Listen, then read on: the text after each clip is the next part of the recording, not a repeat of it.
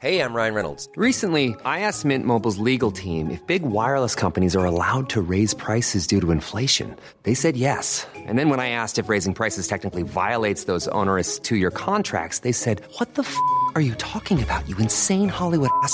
So to recap, we're cutting the price of Mint Unlimited from $30 a month to just $15 a month. Give it a try at mintmobile.com slash switch. $45 upfront for three months plus taxes and fees. Promo for new customers for limited time. Unlimited more than 40 gigabytes per month. Slows. Full terms at mintmobile.com.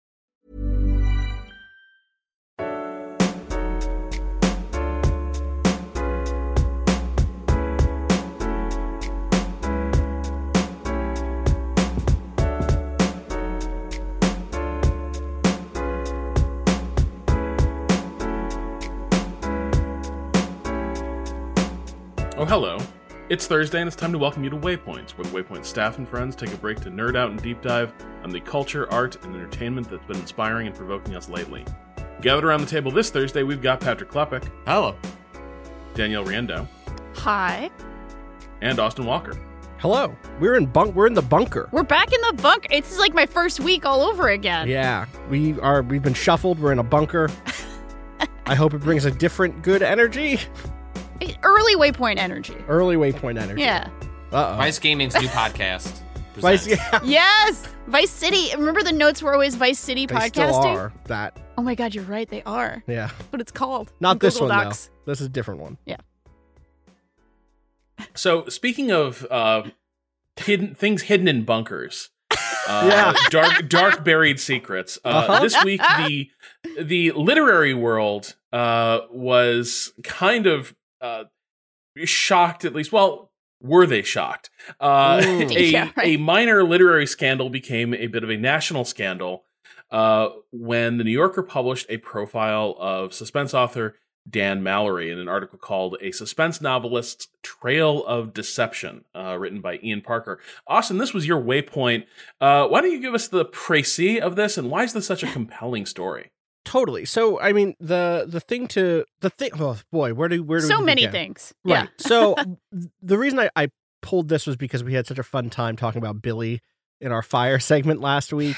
Uh, and I'm in a mode where I'm very interested in frauds and in people who I'm very interested in frauds in the systems that allow them and to be fraudulent and reward them for their their charm. Um, this is a story about a uh, a person who has been in the publishing world for quite some time, who climbed the sort of ranks of publishing through by being a good conversationalist and a and a wild liar, someone who constantly uh, and and almost openly lied about his situation, uh, claiming that his that he at one point had brain cancer, claiming that he'd lost various family members to various illnesses, uh, and then and then would literally get up and, and give talks about the value of lying on your own behalf, effectively, right?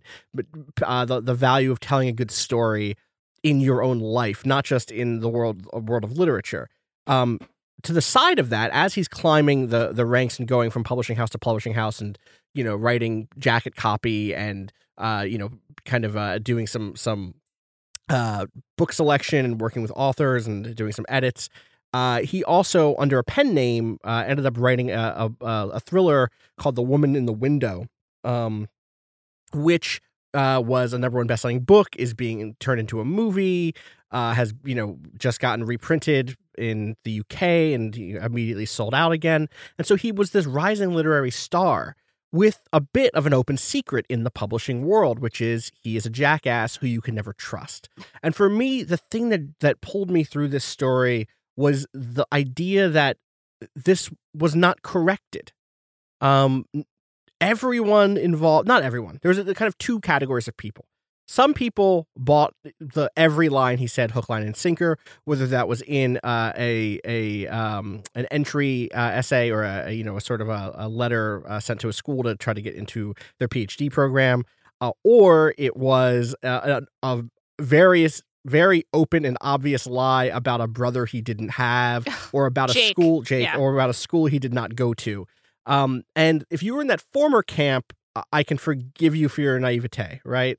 There is a boldness to some of these fibs that are through the fucking like ceiling in terms of their ridiculousness that someone would never lie about. Yeah, who lies about their mother dying of cancer? Right. Or Like, about who lies having about that? brain cancer. Yes. Yeah. It's like, wow, okay, I guess I, I, I can't say you're a liar. right. Um, on the other hand, there are a lot of people who did not, and I'm not even, I'm not dragging them here.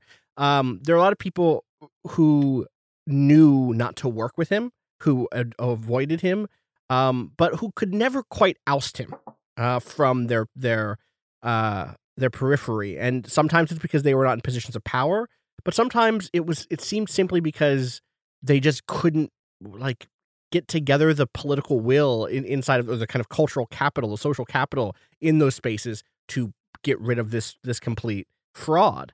Um, and uh, that is fascinating to me. And I don't know. Uh, there's a lot of reasons why it's fascinating to me, and we can get into that stuff as we continue. But that's the that's the quick high level of what this story is. Ending with his own novel seemingly bites off of uh, a number of other thriller uh, thriller inspiration. Some of which is some of which he he uh, has obviously acknowledged. He's someone who, ironically, or uh, maybe more apropos, is is a student of the talented Mr. Mr. Ripley and and the Ripley uh, line of books, uh, which is about a famous imposter. Um, but there are also a number of works that that he kind of chomped, seemingly chomped, without any recognition given. Um, and it's not quite to the line of uh, plagiarism, but the inspiration is seems clear. Um, I be careful about what I'm, you know, alleging, but like it, it as a as a from like an analytical perspective, the the story we read made the case that there were some unacknowledged uh, inspirations in this best selling novel. And and I think allusions to an idea that he even is telling his own story in some ways is some sociopathic ways, some pathological liar Yeah. ways. Some of that is sort of in the story that he's written as well. So it's almost kind of eh, not sort of straight out alleging that oh this is his life story in any kind of way, but that right. he is using how much he's a horrible fraud and liar and a person who lies about really terrible things to do his storytelling. Yes. Yeah. Uh, to the degree that his one of the the writers he works with, uh, Sophie, what's her last name? Sophie Hannah. Hannah, Yes. who has taken over the Agatha Christie kind of line of of books, uh, like officially that she's like the official successor to Christie, um, is is writing a book that is i- is Is about him, him, basically. basically. Uh, it's so about this is it's so weird.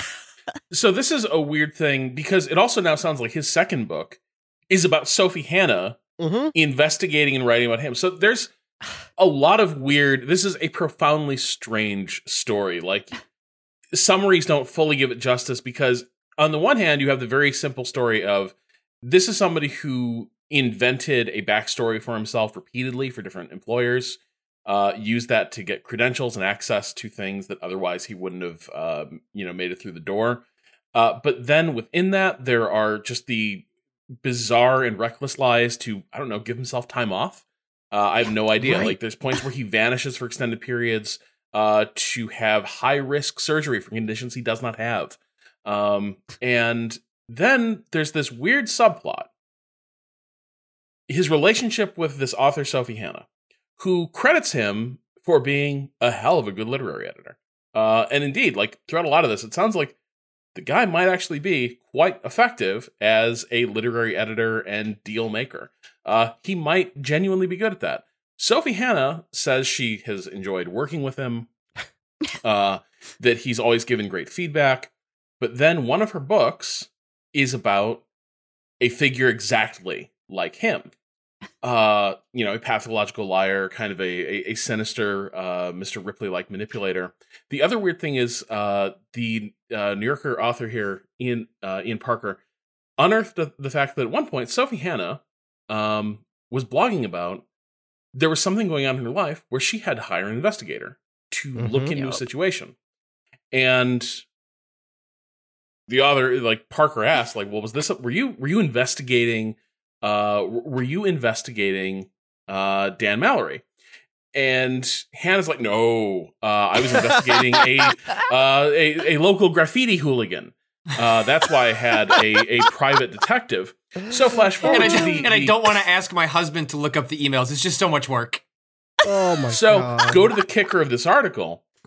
Dan Mallory is working on a second book about a woman who investigates a character, like a woman who like steals the life story of someone a lot like him and like begins digging into his past.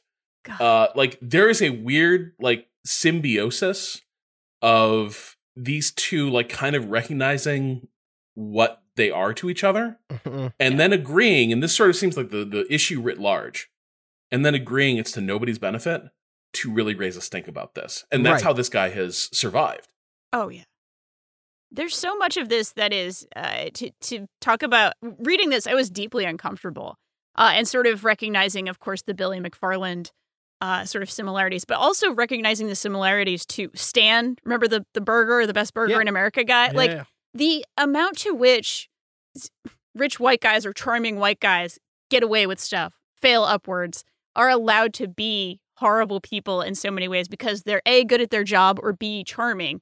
Uh, in the ways in which other people, other types of people don't get that benefit of a doubt just made me deeply uncomfortable and kind of angry while reading this. Like I was amused on some level about the shenanigans of this, right? Right. About the story within the story within the story.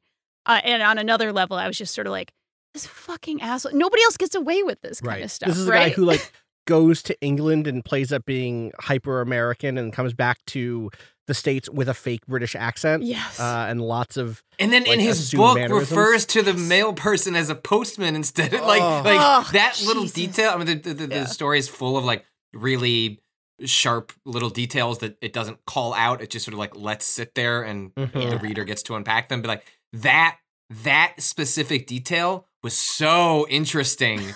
um, that in like in his you know in in the in the book that he's now famous for, like he he mixes that little bit up in his obsession with coming back with with an accent. It's just mm, just beautiful. Well, like that's the there's this entire subplot that Rob uh uh you know gestured at a, moment ago, which is there is a, a period of weeks where he just stops going to the, to the office. He has a job at uh, Little Brown, which is a I believe it was at, he was at Little Brown at the time, which is a, a book publisher uh, here in New York, and he just stopped coming to work. And people are like, "Where is he? What's going on?"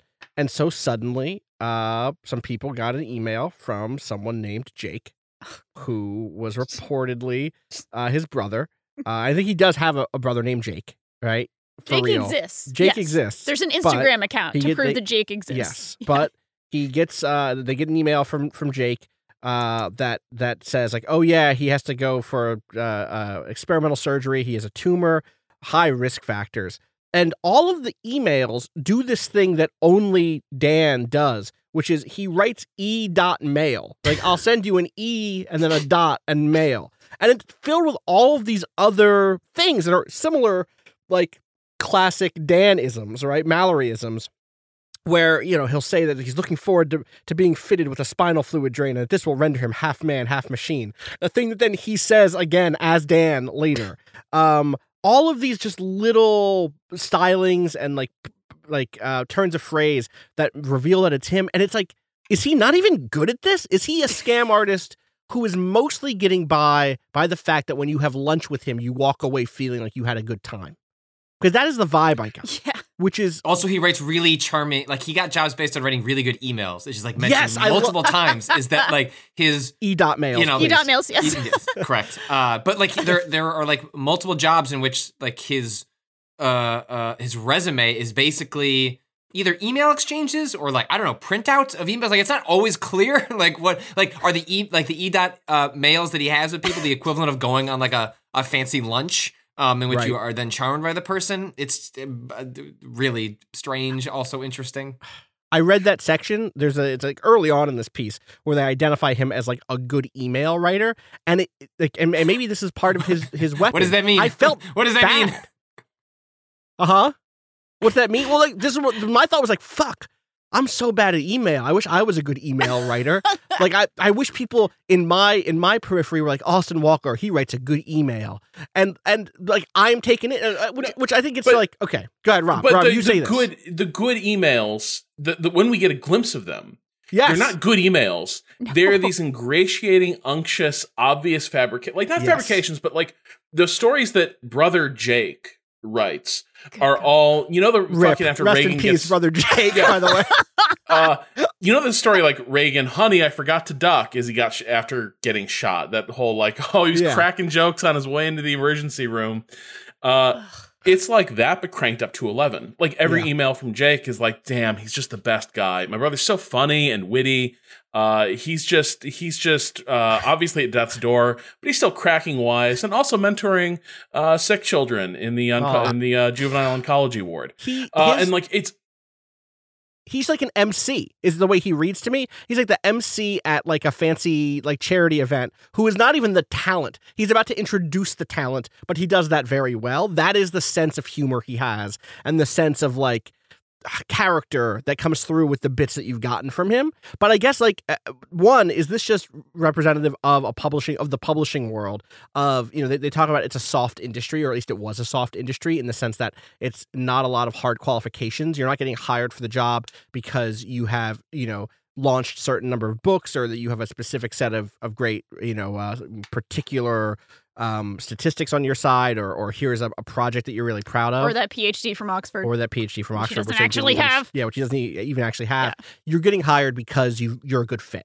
Uh, because someone can imagine you doing good work there, and at least that's sorry. That is at least the picture that Ian Parker paints here inside of Well, this. No, I mean, I, I feel like the the picture that gets painted is once you're in the door, it's a soft field. The- It's a Mm. lot of results oriented stuff. And like, look, are you good? Are you good at the uh, at the restaurant table? Are you good at Right. closing Yeah. deals at the bar?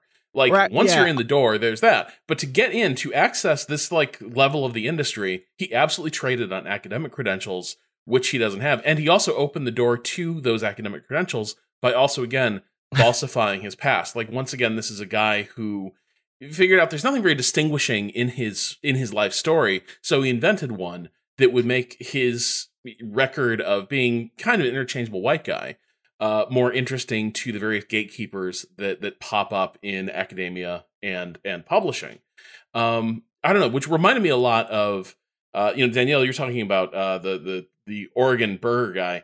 What this reminded me of is uh, CB Cebulski, the uh, Yeah. editor in chief at Mm. Marvel right now, okay. Yep. uh, yeah. who after Oh, being right, I forgot promoted about to this. Dude, Right. After being promoted to the head of Marvel Comics, effectively, like the actual comics publishing arm of Marvel, um, it was revealed that he had written a lot of comics under a pen name, Akira Yoshida.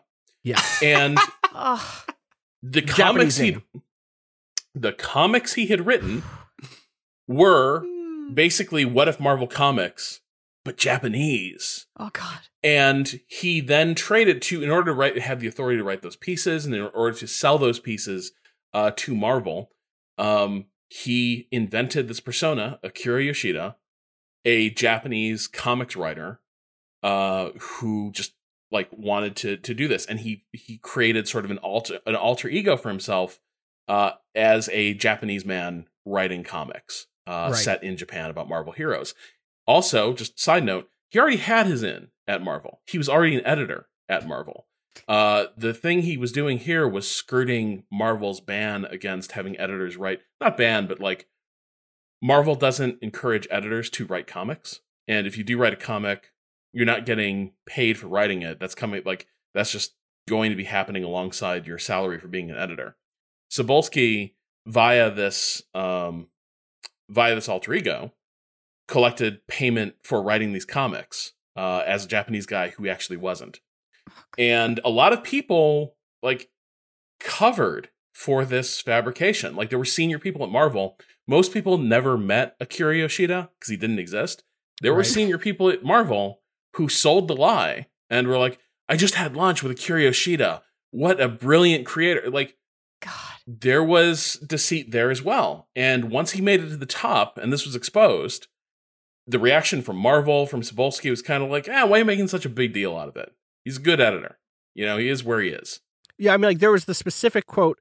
I mean, this is from an Atlantic piece. There's an Atlantic piece called "The Secret Identity of uh, uh of a Marvel Comics Editor" by uh, Asher El uh, Elbein Elb- Elbein. Um, that is uh that has a a interview with an academic here. Um, uh, much of Yoshida's work falls under that umbrella, says Kelly uh, the comics and the comics critic and scholar. Uh, quote: Cebulski presented the vision of, of Japanese culture that was just just different enough to seem exotic, but that, but that aligned with Western biases about what Japanese culture and Japanese people were really like. She told The Atlantic. Marvel executives told Bleeding Cool that Yoshida had stood out for his apparent ability to write, quote, well for an American audience, something that the company had struggled with in the past when seeking authentic voices. Wow. Which is to say, what they wanted was someone with a Japanese name, but who wrote like Westerners wrote, who quote unquote Westerners wrote. Yeah. Someone who wrote authentically about Japan, but but in line with the cultural fit of Marvel writers and Marvel's voice in general.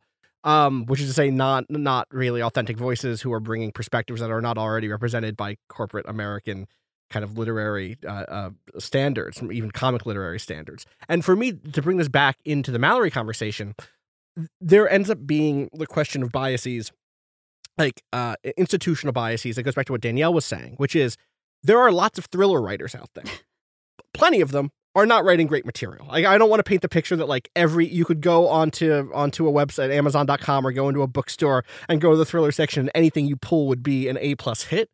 But to some degree, it's so hard to to know that this person got got into a position of uh, of wealth and power through a long history of fabrication, and specifically, which is what I think what Rob was getting at, the fabricate a fabricated story about his own abuse, about uh, a history in which he was, uh, you know, oppressed or or he was he went through shit. He went through uh, just personal tragedy, and it's not his fucking tragedy to play with. Like, uh, it, you know, obviously, I'm speaking from a very particular place, but I grew up with a mom who had brain surgery. Like, I know what it's like to be like six years old and have your mom sit you down and say, "I might die." Like, they're going to put a drill in my skull to fix me. I might not wake up from it. Like, sorry, Dan, that's not your story to tell. Uh, it is, it is, and it's certainly not your story to not tell. It's not your story to be like, yeah, this thing happened to me. Uh, anyway, it's super important. Get me into your school. That's it. I'm done. Yeah. Like, ugh, it Yeah. was like such a, a frustrating thing because I know there are other authors out there for whom they don't have the advantages he's gotten on on the backs of sometimes their stories.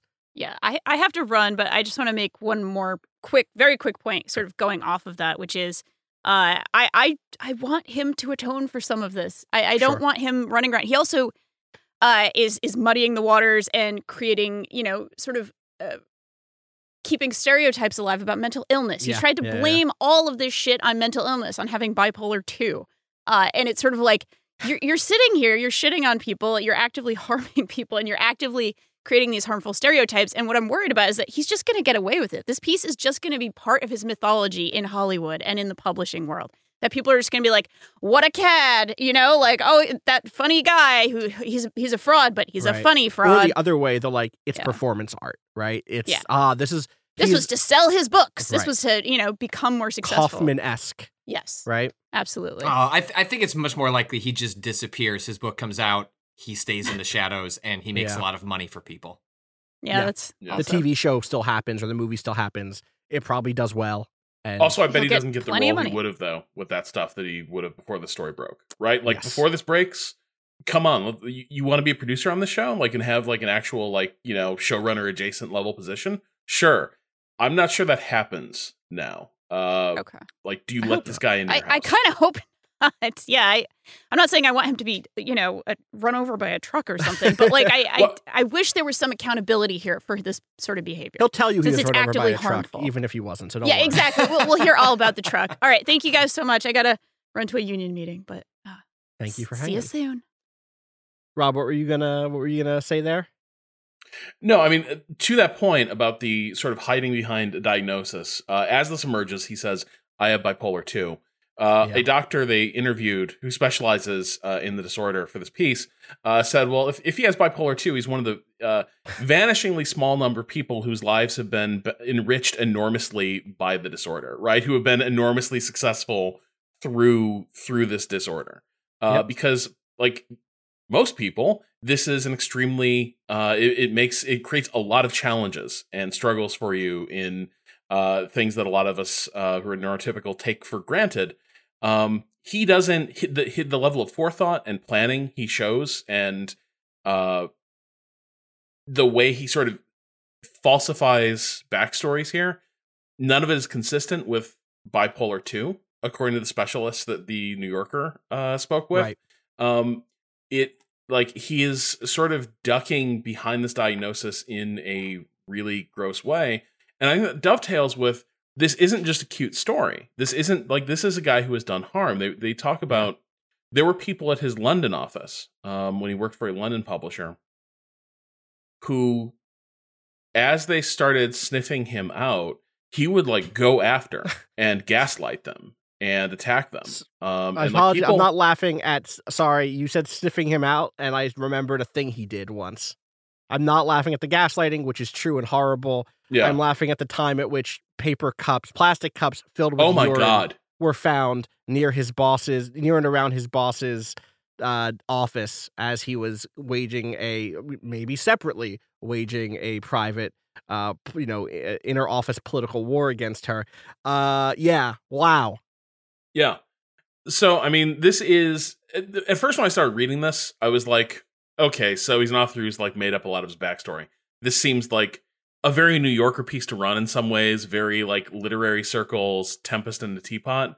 But as the scope of it became clear and like the degree to which he's become a massive success on basically the backs of a, a lot of other people giving him opportunities and letting slide all the ways he was like lying and deceiving um it became a, a more troubling story for sure uh, the last thing I want to say here is like part of the reason this story is so interesting to me is that there is such like a there but for the grace of God go I element to this.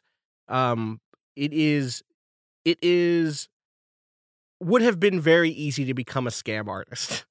Um, a a large part of what my job is now is to be put in a room and to maneuver things such that we as a group get resources to do our fucking jobs.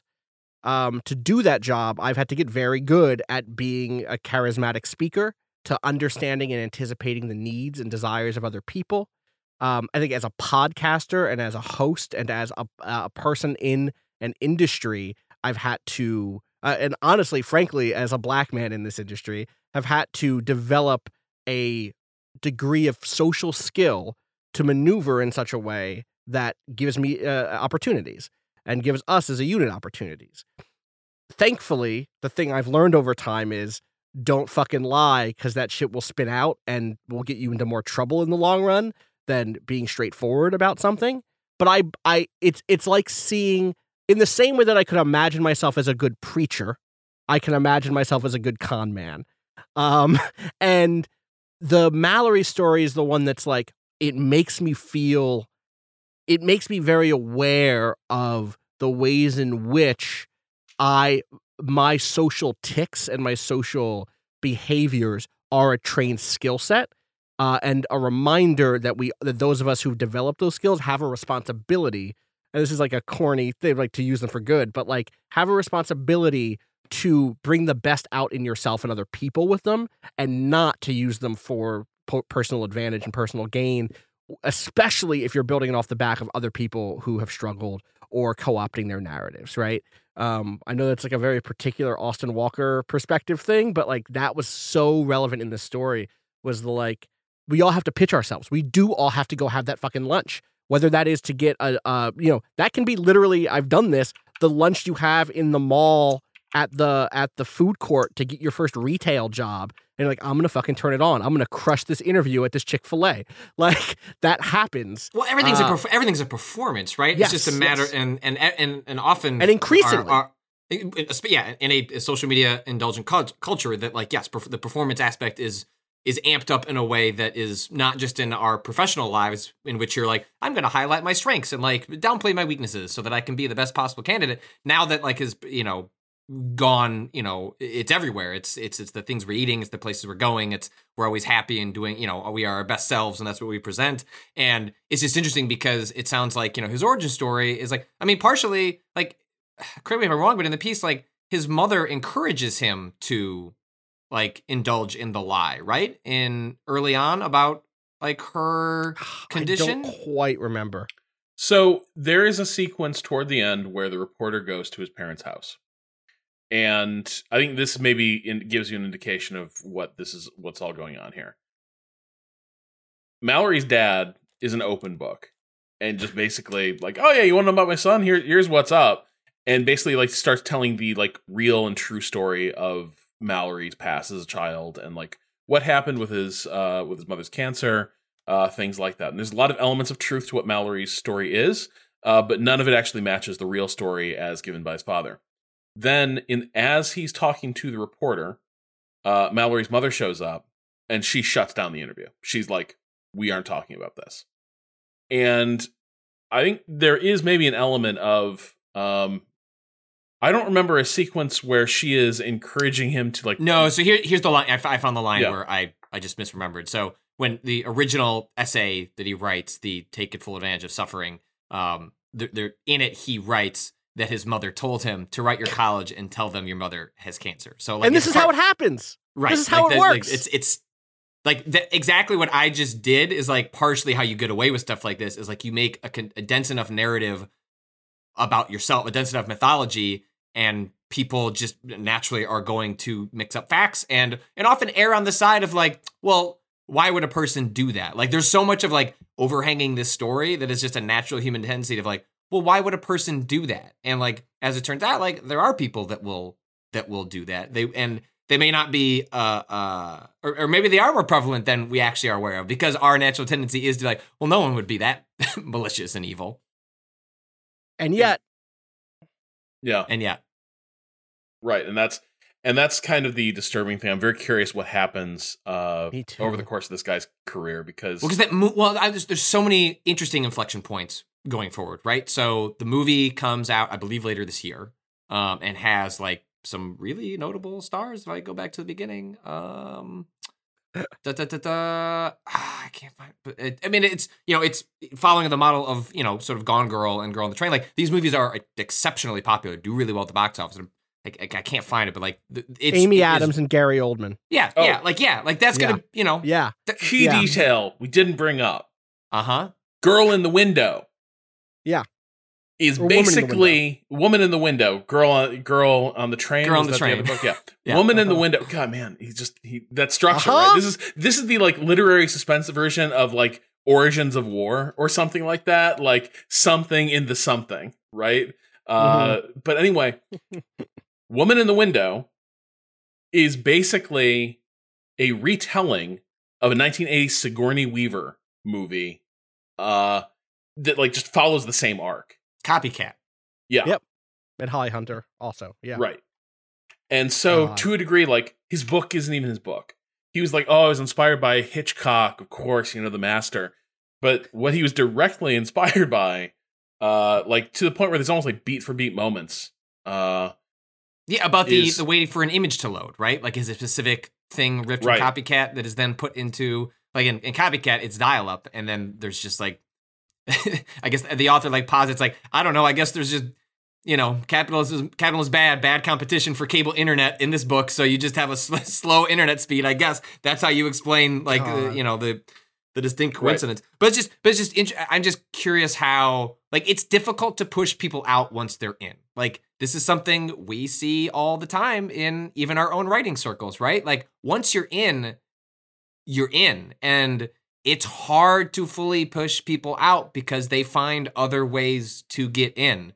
I'm maybe thinking a very specific thing that is playing out on social media right now that I don't want to get into when I think of stuff like that. Um, and it requires people to take active steps to remove people. And people don't like confrontation, and people like to look the other way. And it's either to hope that someone else does it, but like it's super easy for us to look at this door and real and find like if we would look back five years from now, it's like, well, yeah, he wasn't the f- the face of everything anymore, but he's still around. He's still writing. He's building an IMDb portfolio. He has a new book coming out. Um, I'm just curious how how that play like how do Amy Adams and like company answer that question? It's like, well, I wasn't involved with the writing of the. I mean, there's all sorts of ways that stuff like this gets dodged. well, Um, and it, like what helps him dodge it is the fact that now, like you said, Amy Adams is she going to like torpedo her own work? No, she's not. Like there's so many people who. and also, fortunes who is she to know, right? Like that's what you can do. Who am I to know? Like I like there's a whole this whole thing, this whole essay, this whole investigative piece is like showing how lots of people can credibly uh, plead ignorance, and then a lot of people chose ignorance, right? And the difference between the two is a very very fine line. All right. Uh, I think Austin, you have something else? No, I was just saying, yeah, totally. Yeah, uh, I think we will leave the discussion there and keep it keep an eye on this guy uh, moving forward. see what see what happens next. Uh, see if that famous sophomore slump, uh, the second novel problem, uh, hits him harder than it would other people. Uh, but who knows? There's a lot of '80s classics out there that you can watch and uh, be inspired by. we're going to take a quick break here, and we're going to be back with the second half of our show uh, when we're going to talk a little bit about everybody's favorite thing, robocalls, and not everyone's favorite thing, Ron Howard's Solo, a Star Wars story.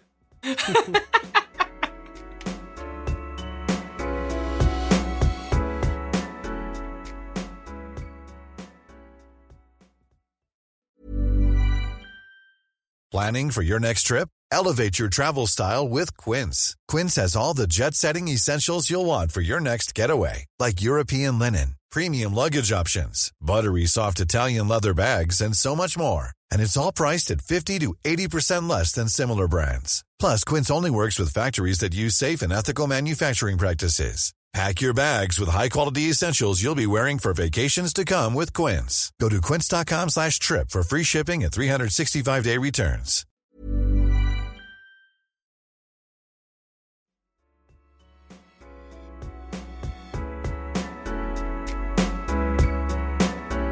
All right, and we're back. Uh, so, speaking of uh, people taking inspiration uh, from from the past and and, and uh, great or po- at least popular works uh, from the past, I recently watched. Also, con men.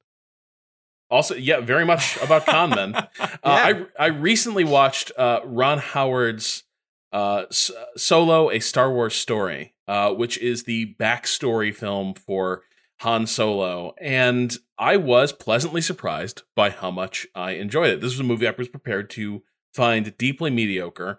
The reception of that movie was so overwhelmingly negative. It reviewed decently, but I remember like the reaction to that film being a collective shrug of disdain. Going into it with those admittedly like cellar dwelling expectations, I was sitting there. I was like, "Damn, this is a great. This is this is the quintessential like Star Wars popcorn flick. I love this." Uh, and I ended up genuinely enjoying the movie, but also not just as a throwaway piece of entertainment.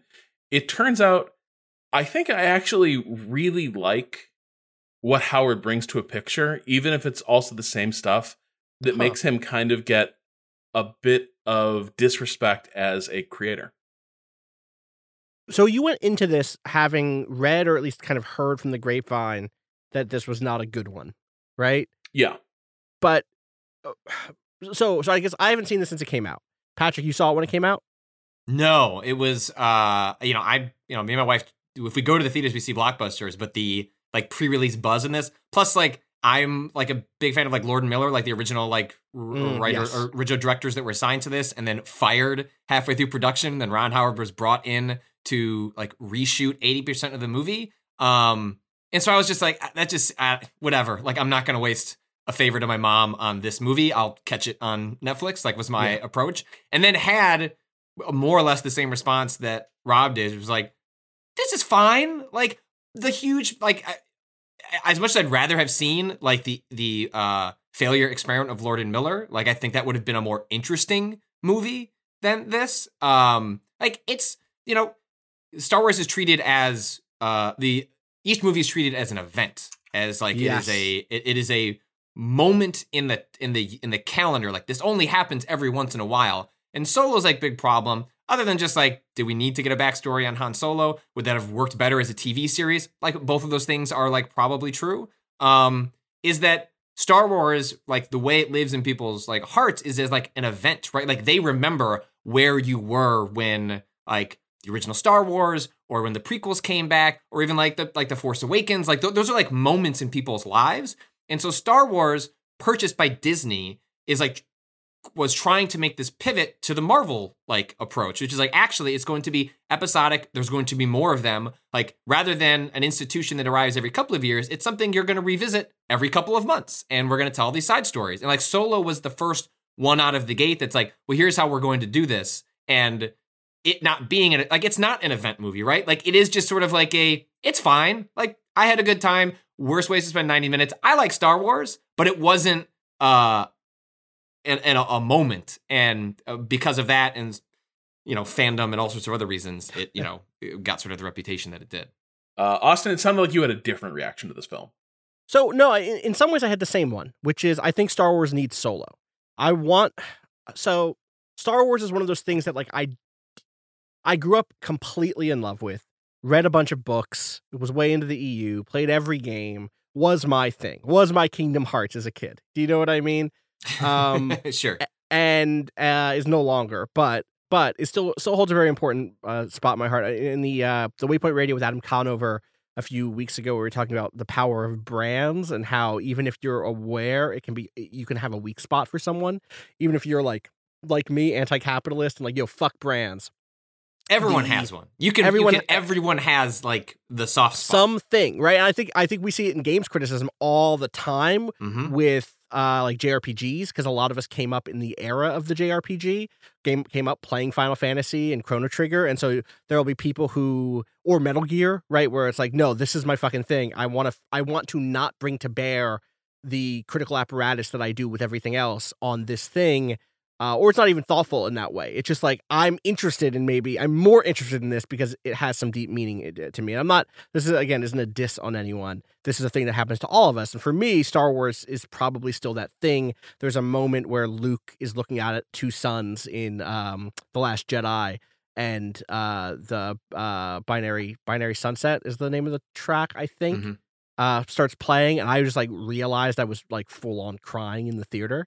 Uh, and it's like, oh wow, th- this has me. This is still in there for me. Oops. and and Rian Johnson just like pulled it out of me uh from some deep uh, he he split me into heartless and nobody form uh uh and just completely devastated me um the the so so and to some degree there is part of me as a fan that could jealously want to retain that that feeling of of specialness but the true heart of me as a fan is the one who wanted to read Tales from Jabba's Palace and Tales of the Bounty Hunters, who wanted to read the the Zahn trilogy, the you know the uh, uh, Heir to the Empire trilogy, like who wanted to read about various uh, X-wing pilots spread spread over or fighter pilots spread across the the you know the rebels.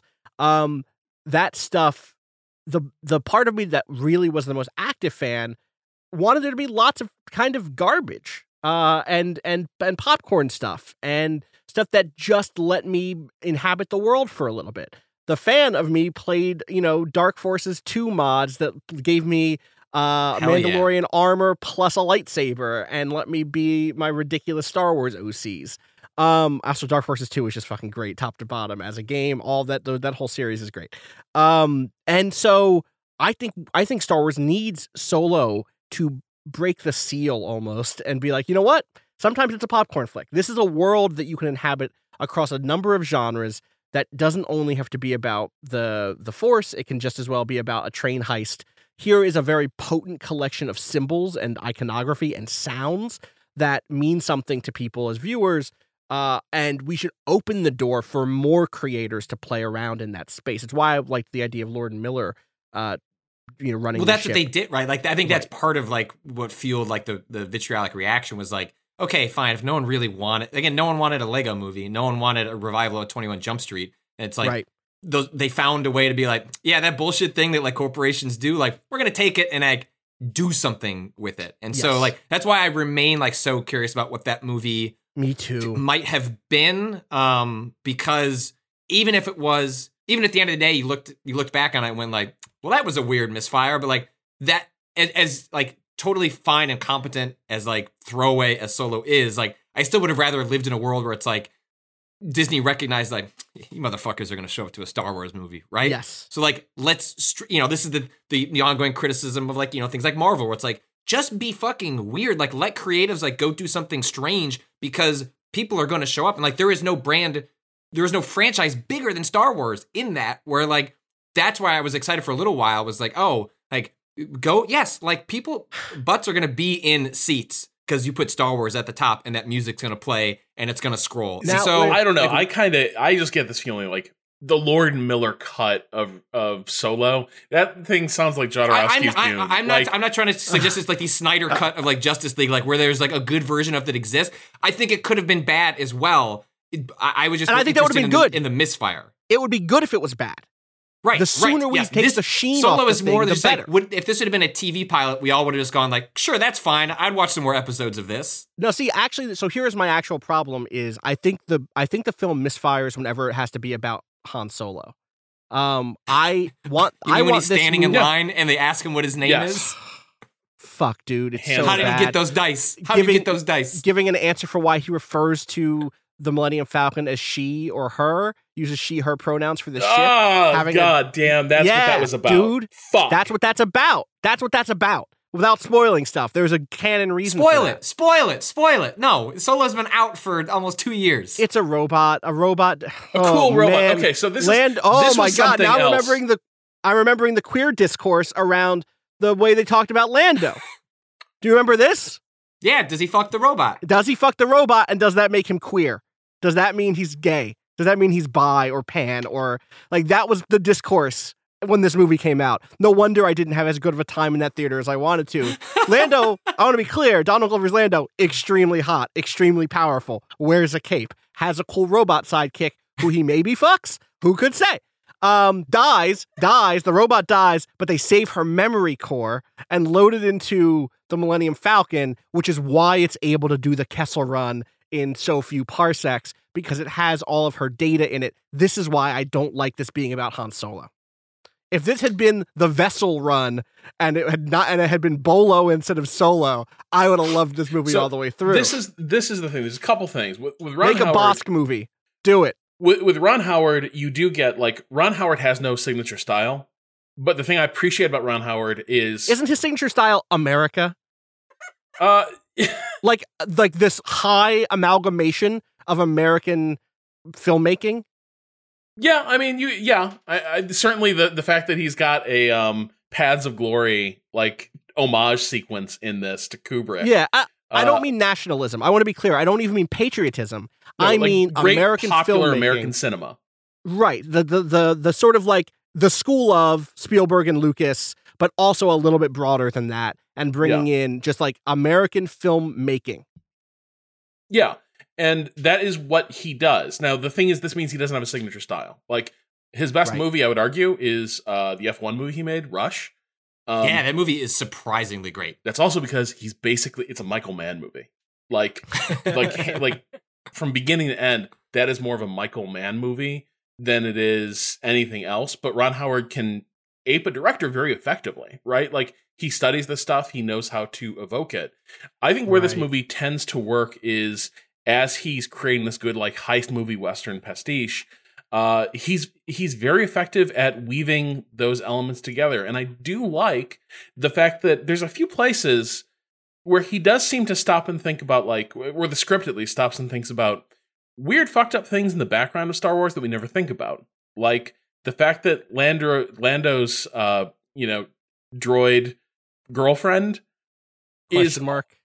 pardon I just said question mark. yeah uh Because it's not resolved. Yeah, it's just sort of Yeah. suggested. the fact that she's introduced as basically being somebody who's trying to lead like droid liberation movements and droid insurrections which this is like the first star wars movie that uh, like at least acknowledges the fact that this is profoundly fucking weird that droids have fully formed personalities and are basically people with like hopes fears dreams but are also just like servants and slaves against their will and it's funny if Yep. they get blown up and this movie at least pauses and there's a sequence where uh the droid uh, L337 uh oh, leet? Do you mean yeah, leet? fuck yeah Uh huh. that just dawned on me that's not great uh L337 basically starts a droid insurrection just by like pose it like basically doing the you have nothing to lose but your chains. And the next thing you see is all the famous droids of Star Wars that like just existed to be in the background start tearing up this prison complex. And it's funny, but at the same time the thing I appreciated about it is there's a lot of things that like exist just like it's in your eye line in Star Wars, but you're never encouraged to like think about it or question it at all. In a couple places this game pauses and does like this game this movie like does pause and Well. consider Yeah. what what the traditional presentation of a Star Wars movie might be leaving out, which I do appreciate. Yeah, totally. And I'll say like most of the stuff here that that is not um uh Han himself, uh, I I really love. I think I think that Woody Harrelson does a great job as Han Solo's like would be mentor. Um, I think that uh, Glover again does a great job as as Calrissian, and Emilia Clarke's kind of romantic lead uh, is is strong. And I like I think the the entourage cast in general is just like very strong. The, the- there's a degree of like this is a heist picture. It's a Star Wars heist picture. It's the one that they've been threatening to make uh, across various media, books, uh, uh, games, and movies for you know two or three decades now. The books did it a couple of times. The games didn't ever come out. There's, there's three games now that have been canceled that have been about scoundrels in Star Wars. Uh, I guess like. I guess I know Shadows of the Empire doesn't really have a heist thing, but like it has a Han Solo knockoff. Rogue- as and Rogue lead. One is also very heisty. You're right, Ro- but Yeah. it's also a war movie, right? It is a heist Yeah. movie, but it's also a war movie. Uh, Rogue It's One is more of a war movie than Man. it's, it's a heist. It's a heist movie within a war. Yeah, I like Rogue One. Yet another movie that had to be, and this is the thing. Like everyone's like, "Oh, I wish Lord and Miller had been able to complete their vision." Tony Gilroy came in and took Right. Rogue One over from Gareth Edwards, and I like Gareth Edwards a lot. But by all accounts, extensive portions of that movie were also basically directed and rewritten by Tony the Gilroy. whole ending was apparently like shot under his direction. And like it's weird because like Lord like if you go read on some of the production qu- go look up some uh interviews with Tony Gilroy about the movie because he clearly gives no fucks because like the way that Solo's production played out uh Lord Miller were like really conciliatory like saying ah you know went in different directions uh it, it didn't like publicly trash the movie or like Howard or or uh Kasdan and his son who wrote the script um but like Gil and Gilroy didn't like doesn't actively shit on Edwards, but like said like there are act like quotes that are like I'm paraphrasing. Where he's like, "Yeah, that movie was like a trash fire. Like I came in and like, whew, like, uh, Wow. yeah, we really kind of saved that thing at the last possible second, which is just fascinating because that's not usually the comment. I mean, you know, Marvel's most famous incident was uh, Edgar Wright getting uh, punted from Ant Man. I think three weeks before shooting, and then like slowly scrambling to like turn that movie around. But even Edgar Wright more or less like sort of just moved on. So like go look up some Tony Gilroy quotes because they're pretty pretty delicious. I one of my big like question marks here is what to. d- It is has been so one. We uh, we can open up the door to a bigger conversation around copyright and Disney vacuuming up every possible IP that matters to anyone. Um, the fact that they are releasing Star Wars movies and Marvel movies is so strange and important to recognize. Uh, that like they're they own a lot of nerd culture at this point. Go look up what their slate is for this year. It is just, I mean, Disney movies, you Uh, mean? yes, Disney Oh, movies. boy. Like Disney, like from Endgame to a live action Lion King remake with Beyonce. Like, I mean, it's just Right. you Right. for, you often forget, and this is without the fact that they just acquired Fox. Will then probably add a brand new Marvel movie per year Right. with the X Men. So this is- and I'll then also have a spin-off label called Fox that does like their R-rated stuff that will also be releasing Disney movies throughout the calendar Yeah. year. So I'll just read. This is from a Quartz uh, article called Disney's uh, Disney's movies are going to be unstoppable in 2019. Captain Marvel, Dumbo, Penguins, which is a Disney nature movie, Avengers Endgame, Aladdin, uh, Toy Story 4, The Lion King, Artemis Fowl, Frozen 2, Star Wars Episode 9. Uh, that doesn't include Fox films like Dark Phoenix, Dark Phoenix or New Mutants, which New Mutants looks like it. I, New Mutants, another one that is a movie that like has gone through some weird behind the scenes changes, right? I know Patrick, you were just talking about this in a chat we were in. Yeah, New Mutants is like, yeah, Fox, as they like spun out of control on what to do with X Men, they said, yo, just let some guy make a horror movie. And that sounded cool. And now that movie sounds like it's going to end up on Hulu in a really bastardized production. But Weird. yeah. Um, and so I think there's like a big conversation to have there, but there's also for me a conversation as a Star Wars fan, but also just as like a, a cultural critic that is like they're doing well. Even this movie was profitable, right? This movie cost two hundred some million, made three hundred some million, almost four hundred million. Um, By the time you do franchise, you know, like Yeah, yeah, yeah. merchandising, rights, But it and blah, blah, isn't blah, Marvel. It probably comes out ahead. it isn't Avengers, right? It's not. It's not the cultural centerpiece that it would have been a, there was during the the the prequels, right? Where it was like, wow, this could be the biggest thing. The audience is here for it. The audience is huge. Like it's been interesting to watch it kind of be one more niche, which again I think is good for it in the long run. One more like niche fandom. Like, oh yeah, I'm a big Star Wars fan. The way you might also be a big Marvel fan or a big, you know, Disney not Disney fan, but like a big whatever your your particular big Star Trek fan. Um, uh, which is probably Right. good for the health of it in the long run because it doesn't need not everything needs to burden the weight of everything. But I also am just trying to understand what is it about superheroes versus space opera right now in this moment that is making the former more exciting to a wider audience than the latter? What is it about our current moment that is making superheroes so much more exciting than space heists or laser swords? Um, and I don't have an answer. I don't have like a quick and dirty answer, but it's something I've been turning over in my head as these Star Wars uh, sequels have been coming out. My answer would be that event like the Avengers series, the Marvel series, was built from the start, um, or at least rapidly evolved into a very lavish soap opera, uh, Sure. superhero soap, soap opera. Whereas Star Wars, they just by the structure of the series to date, that cannot be accomplished until they wrap up this next trilogy. Uh, and then at- they can start a new. they can start a thing, new yeah. chapter of Star Wars, put the Skywalkers in the past, put the and just like Star Wars is something else. I'm curious what that looks like, but right now you're in this awkward place where there's the mainline series which runs headlong into the buzzsaw of like toxic fan discourse around Star Wars, uh, which gets Right. massively overstated uh, and just amplifies the shittiest voices.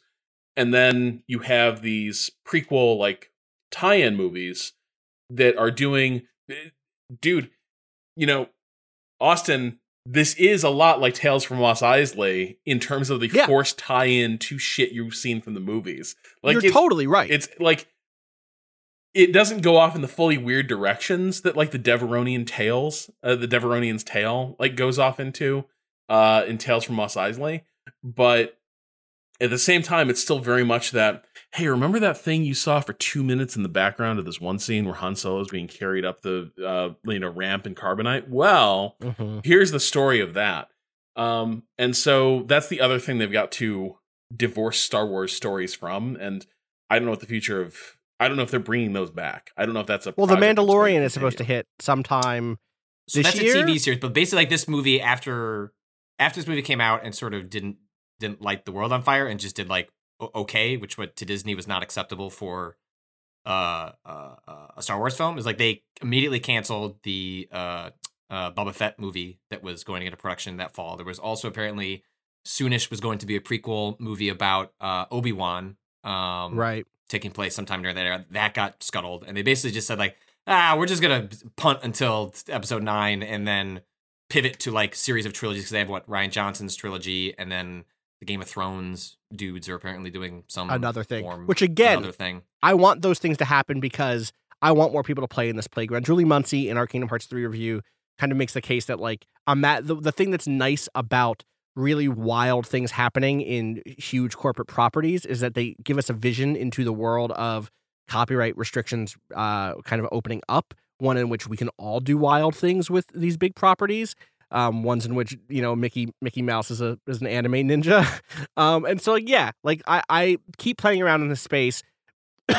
Maybe you'll only make a few hundred million dollars instead of Avengers two billion. And I mean, I guess you should say Last Jedi made over a billion dollars. We're not talking about chump change. We're not talking about small successes. Like it's a huge, it's still a huge franchise. We're still talking about um, an industry or a, a, uh, a franchise that is has huge amount of money into it. Um, but but yeah, I don't know. Well, it's also just Star Wars. Like I'm Star Wars. Like is its future like the MCU, like the the you know what Warner Brothers is trying to do with like the the DC films. Like those movies are just very lavish TV episodes, right? Like it's worth it. Like it's Yeah. worth rethinking them. They're not movies. They're just really big budget television episodes playing into a larger arc. And so Star Wars in, in coming back comes as though th- while a giant shift has occurred in how you do episodic storytelling, right? So it's like it existed in a place where sequels came every couple of years and that was the norm. Now Marvel is telling a story every couple of months and So like, where does Star Wars fit in that? Like, the storytelling is different. You just exist as a cultural monolith that comes every couple of years. I think that's where Star Wars probably actually ends up. Is that there's a movie every two years and or once a year, and then it ends up just like spinning off into TV where it's lower stakes in terms of uh, uh, both the storytelling and like what is expected in terms of success. But it's like it just come it comes in a world where like people want to hear what's happening next, like four months later, and like Right. that's not how Star Wars is operated. They want a little tease of what the next big, big, big one is, but they also want content constantly. The Mandalorian has a killer cast and crew. Uh, it's going to be on Disney Plus, I guess, but it's like Jon Favreau is writing it. Uh, it's uh, Pedro Pascal, Gina Carano, Nick Nolte, uh, Giancarlo Esp- uh, Esposito, uh, Carl Weathers is in this. Werner Herzog is going to be in this uh huh. show. Is being the villain supposedly? you? Yeah, great. Have you heard the pitch on this, Rob? No. Uh, the Mandalorian. This is from Wiki Wikipedia. The Mandalorian takes place after the fall of the Empire and before the emergence of the First Order, and follows a lone gunfighter in the outer reaches of the galaxy, far from the authority of the New Republic. It's a frontier story. It's it's gonna be, you know, like, and I've this is this is what I'm saying about my critical like apparatus fucking shattering. Is I will be on a podcast all day, be like, frontier stories are you know in, uh, inherently uh, neo-colonialist uh, parables that uh, allied the sins of of empire and erased the destructions of uh, of of uh, uh, indigenous people and the the the many uh, oppressed peoples who built empire uh, on, on whose backs empire was built. Oh wow, there's gonna be a space gunfighter on the on the outer rim territories. Oh shit.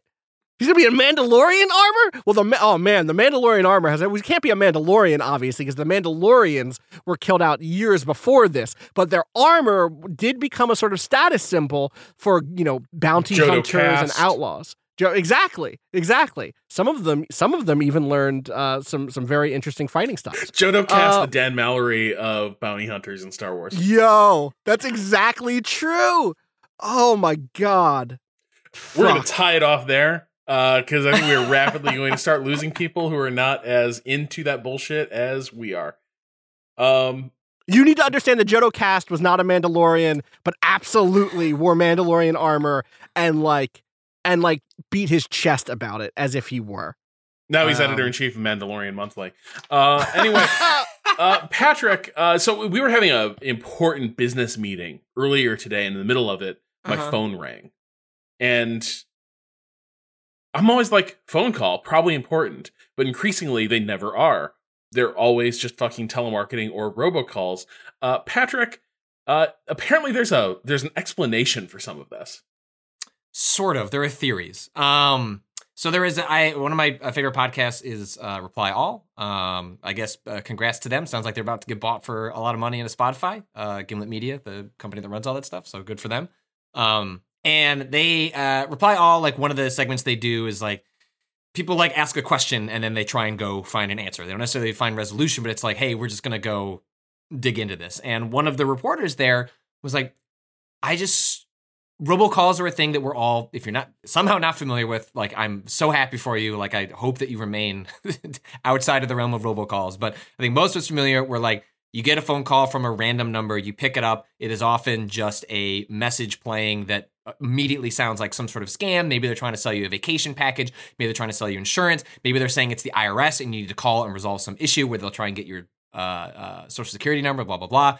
Um, and they've always been a part of sort of like phone culture. But then there was what? And then it was in the 90s or early 2000s when there was like the do not disturb list where you could like put your phone number on and then uh, people weren't supposed to call you. But it just seems like, and, and the reporter posits, in the last couple of years, just seems like there's been more robocalls. Like it just every instead of every once in a while, it's like several times a day. To the point there's now a uh, cottage industry on app stores um, to try and like flag hey, this is a scam. Like you can safely go ahead and block this number. The one they recommend, is the one that I had been recommended by someone in the past, is this one called Hiya. H I Y A. You can get the App Store. It's free. There's a paid version, but the free version is fine. And like basically what it does is when a phone number comes up, it'll let you know telemarketer, scam.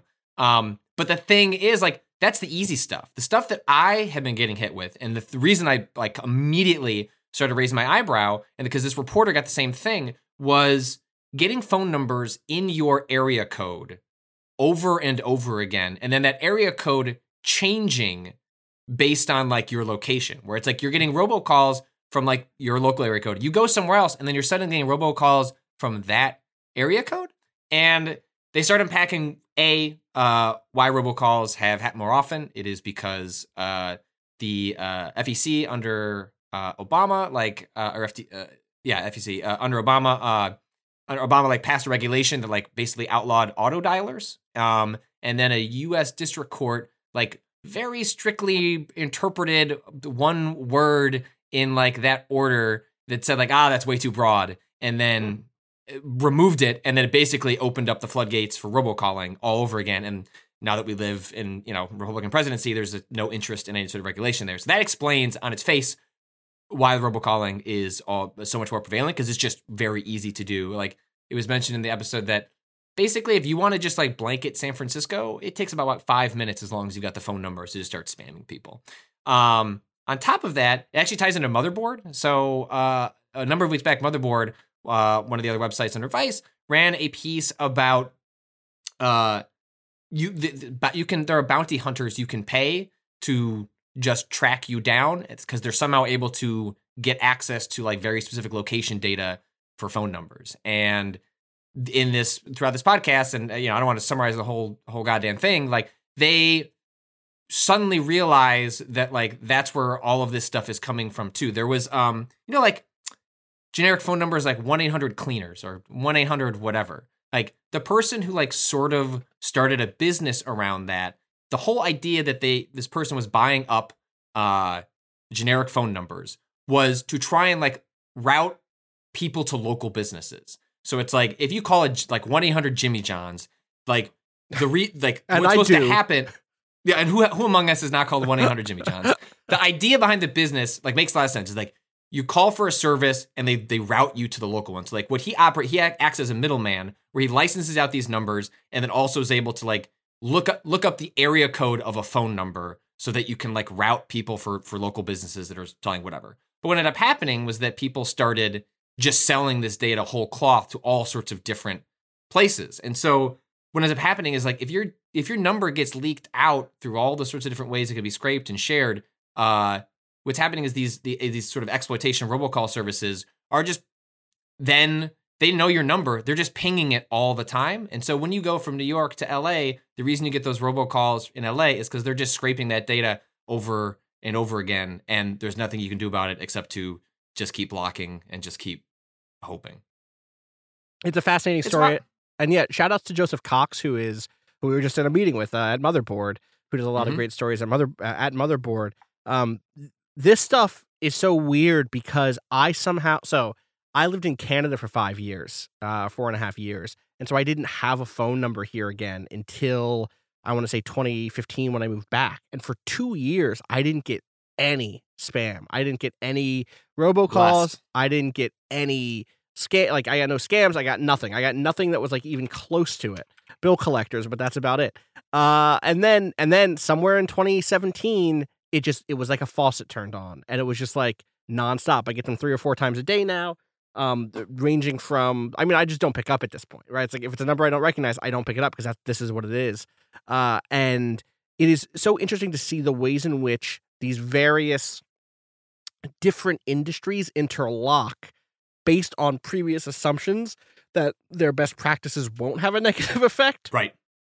Um, also, the legislative side of this, which is a lot about what a robocall is. There's an entire diversion in this podcast episode about how the language that was put in uh, to place in a bill that was about consumer protections uh, was a little too broad. And so it meant that any device, the way it was written was that like there would be there was The word capacity, I think, capacity. is like what, what yes, Yeah. If a device has the capacity to be a robo robocall device, it can't be used.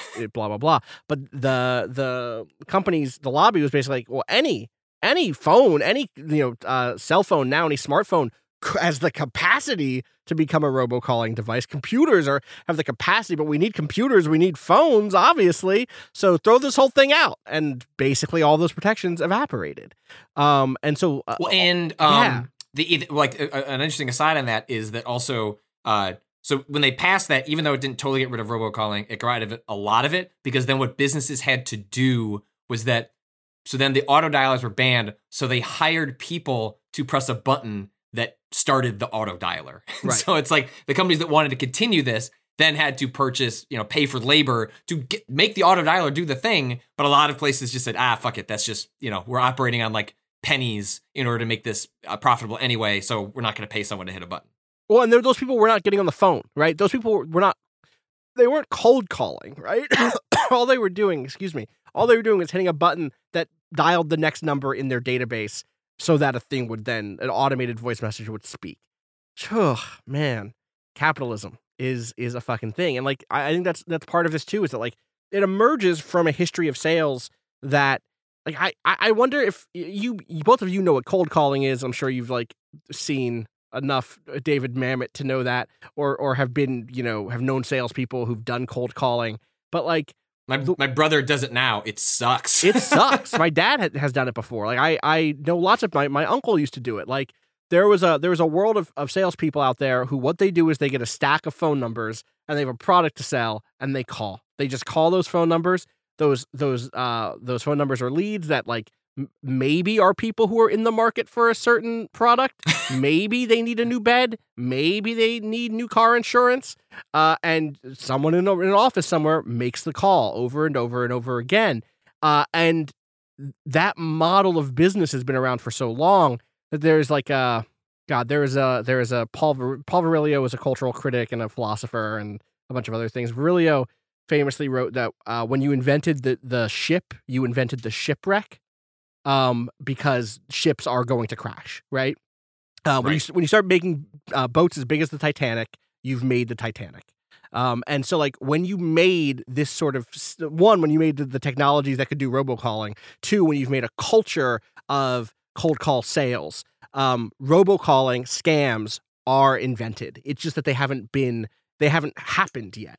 Uh, and to some degree, it's like this is the natural extension. And this is why smart legislation and regulation have to be put into place that anticipate these sorts of things and and uh, pr- produce protections for people so that they aren't scammed. Because like it's not like this is just an annoyance. For us, it's an annoyance because we like "Bah, no, hang up. ugh, my my, ugh. but yeah, like people are like my uh a couple of months back, um, my uh, my mother got a call in which like she got the IRS scam Yep. in which Yep. it says like, hey, you know, there is I forget what, it, what the actual scam was, but hey, there's some inconsistency. You need to call us and we need to go over this. And fortunately, you know, I told my mom like, hey, if you ever get like a weird call, like run it by me. Like I read up on this stuff. Like, and she called me.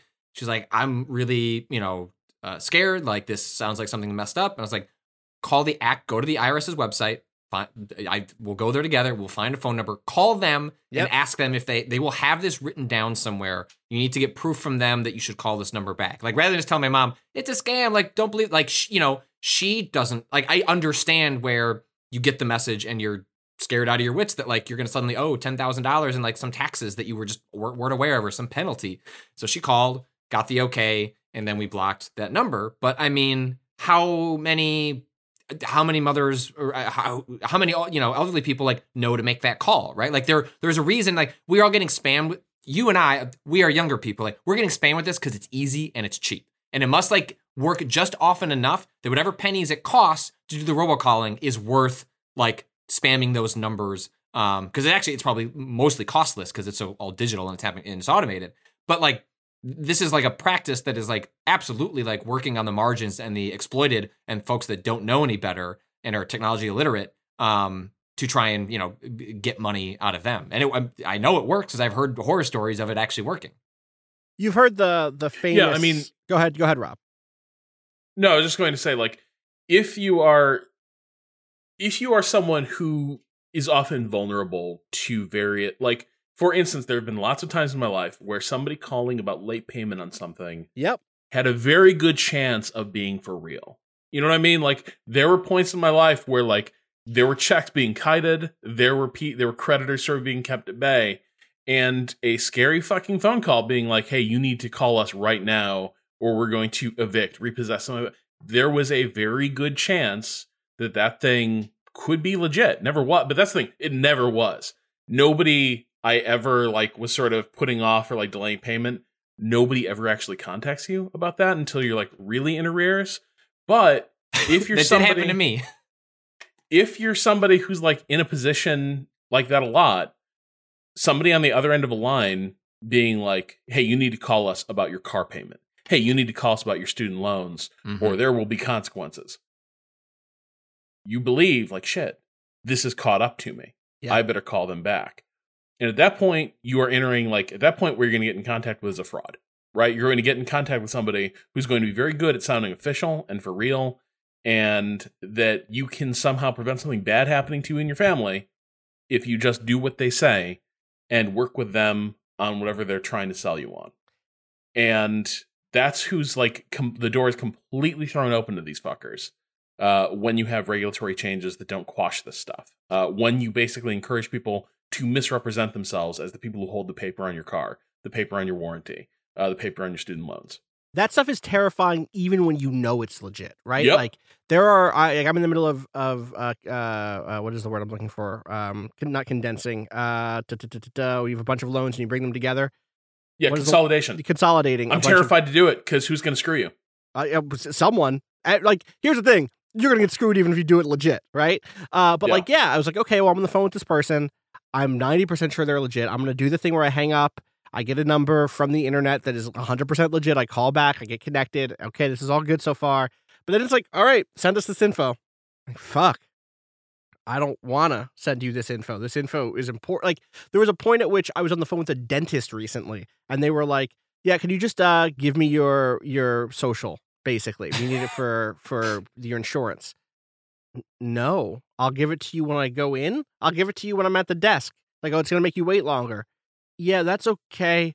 I'll wait. Like i it- it's so terrifying to do anything because it would be so because you you hear horror stories of identity of identity theft. And it's one of those things that is a we were recently talking about the failure of uh the ways in which god when was this even? This was during the wait this was during monday's uh, waypoint radio where we were talking about the super bowl ads for uh the the who was it verizon doing the um the ads for first responders? Uh and Yes. and how like, i was trying to make the case that when these when when companies go out of their way to be like look at how we're helping. Look at how we're part of the infrastructure you need to survive.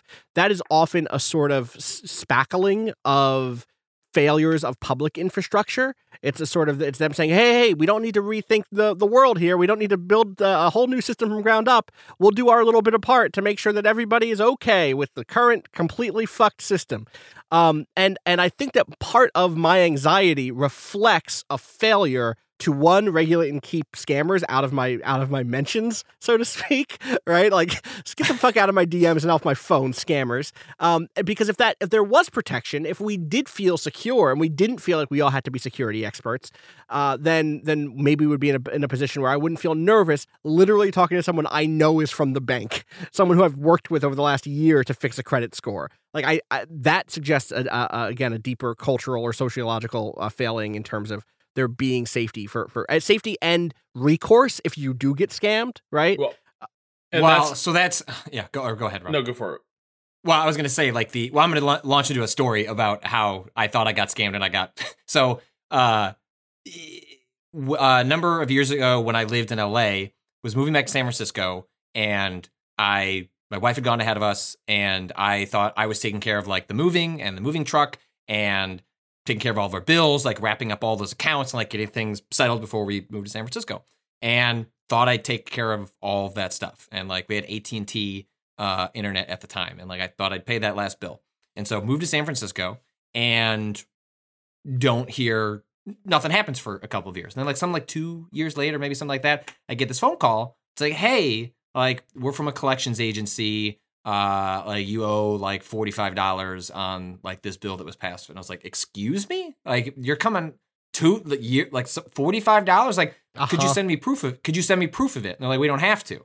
I'm like, what do you mean you don't? I was like, send me something in the mail that is like I can hold, like that says like I owe you forty five dollars. Like I was like, you realize you just called me out of the blue. You say I owe you $45, which isn't even that much. I've got forty five dollars, but like, why am I just gonna give my credit card number over the phone? Just send me something in the mail. Give me proof of that. Like we don't have to. I was like, well then I'm not doing this. And so then I called AT and like tried to get like, did you like what happened here? And they're like, I was like, I lived in LA. I came back. They're like, well, we don't show proof of anything. And I was like, all right, well, scam. Like I'm not going to answer those phone calls anymore. So just just moved on from that.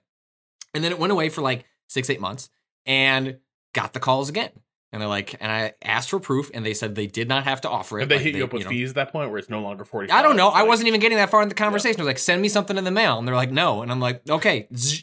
Then I called AT and T again and like like refused to get off the phone, and they're like, oh, yeah, like we sent you something to LA, and I was like, I live in San Francisco, like. Did you send a second notice? They're like, nah, we only sent one. And I was like, I never got a phone call. And so they're like, yeah, that's legit. And I'm like, oh, so I do owe this $45. Now it hadn't ballooned into very much Right. after that, but it had hit, I had otherwise had like a really clean credit score. And so that like took a big hit because not only did it, it, it was because it lingered for years. It was just like something you just refused to touch. And so then fast forward years later, like four or five years later, when my wife and I are sitting down to buy our home, and I thought for sure my wife had had some uh, financial troubles early in her life, and so I've always had the better credit score. So whenever we do that stuff, it's always usually coming off mine.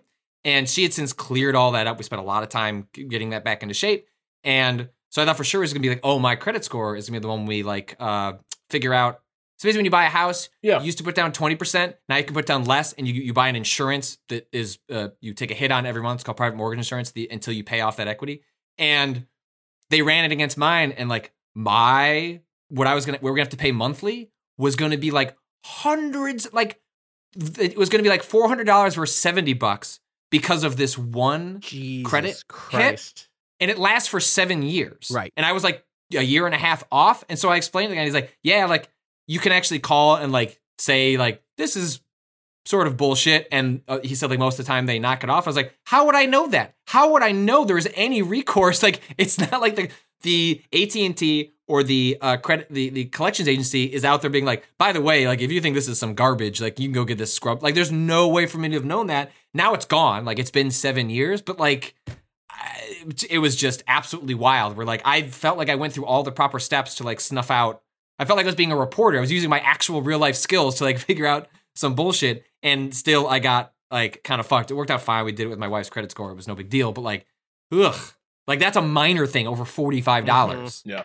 Well, that's and that's the frustrating thing. This is something we've talked like again, increasing theme of the show. We live in a country whose regulatory structure is really aimed at opening the gates between ordinary people and hucksters and fraudsters, right? Like that's Yep.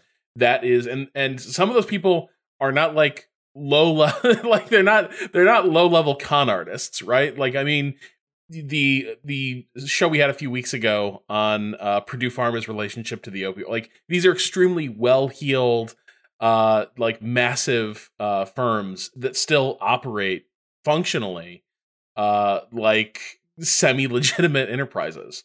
Uh, and we live in a regulatory structure that infrequently does not view as its goal protecting ordinary citizens from those kind of predations, but instead views as its goal ensuring those people can continue to do business and can continue to get excellent returns on selling bad products to underinformed consumers uh, under terms that are murky at best. And I mean, you just look at look at the way that the you know the Consumer Protection Bureau was like gutted, like Yep. the moment the Trump administration came in, like the like the the uh, commu- uh, Consumer Protection Bureau was not perfect, but like they were aggr- they were going after payday lenders and like other things that take you know advantage of people in uh, dire circumstances, and it was just like ah, I mean those are businesses though, like Job come creation. on, let business be business, yeah, Yeah. job creation, Yeah. small business people. The um the, the the worst thing about all of this really is that many of these scams are targeted to like you already said people who who aren't savvy about technology uh, or who are in a position where they already feel threatened or feel like oh yeah of course someone could call me up and uh you know need me to pay something back or are in a situation where like oh wow this could fix my whole life. The famous one of these is the 419 scams, which are commonly called the Nigerian email scam. They're like, oh, you could be a, you, the prince of such and such a place has marked you as Mhm. so all you have to do is pay the fee to get that money transferred to you. Those are uh this was something that came out early in the 2010s. I want to say I was I was I, whatever, like 2013, something like that. There was a, a piece that, that came out or a study that came out that revealed that those are explicitly made, designed to be absurd and unlikely, like so that it auto it auto selected people who would follow through with the rest of the scam. Because if they came to you and me and we went like, nah, this is clearly fake, we wouldn't pick up the phone and call them. We wouldn't start down the path. Uh, so that you know, on step five, we wait a second, this part sounds fishy. It, they were specifically made bad and obviously a scam so that they wouldn't have to to spend the time working with the people who halfway down the path would eject from it, and only only the people Smart who saw lead were like, generation. Yeah, exactly. Yeah. Who are like, hmm, this seems legit, would continue through. And those are the people who need protection because they'll fall for it because they don't have the skill set to identify those those things. Um and and yeah, I mean, like I, I want to be clear. Part, part of the reason I'm like uh, they're often called Nigerian scams is just like that's a very loaded framing for a lot of that stuff, uh, and also because there are just as many scammers in suits as there are in you know basements on a computer somewhere. You know, like that scamming is an American pastime at this point, and it's it's as much to do with like what happens to your 401k, or if you're lucky enough to have a 401k, or what happens with your uh, the interest rate on your school loan, or on your home loan, or on your Or uh, you know, discharge again, troops your taking discharge- their discharge GI Bill troops, money to or- a for-profit college. to- yes, yes, for instance, or again, payday loans, rent centers. Like, Yep. uh, there are so many uh, institutions in our world that are designed to prey on people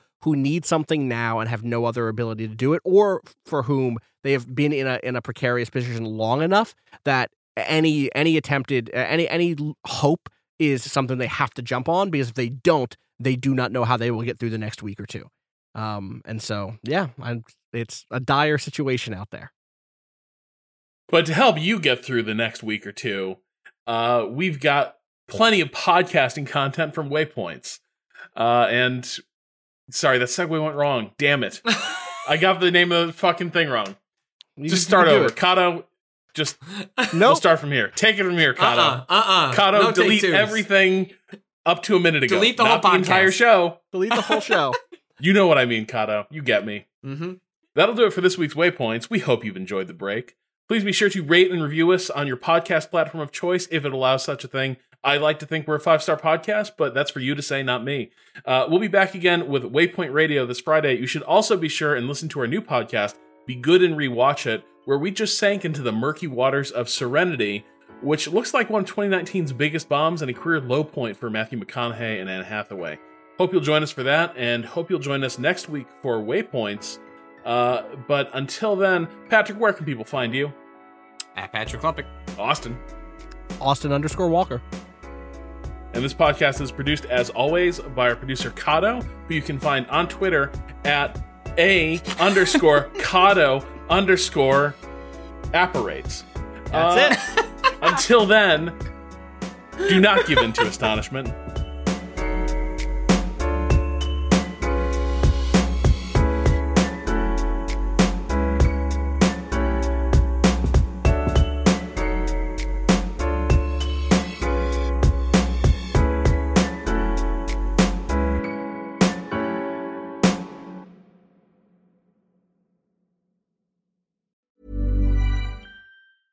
When it comes to your finances, you think you've done it all. You've saved, you've researched, and you've invested all that you can. Now it's time to take those investments to the next level by using the brand behind every great investor, Yahoo Finance. As America's number one finance destination, Yahoo Finance has everything you need, whether you're a seasoned trader or just dipping your toes into the market. Join the millions of investors who trust Yahoo Finance to guide them on their financial journey. For comprehensive financial news and analysis, visit yahoofinance.com, the number one financial destination, yahoofinance.com.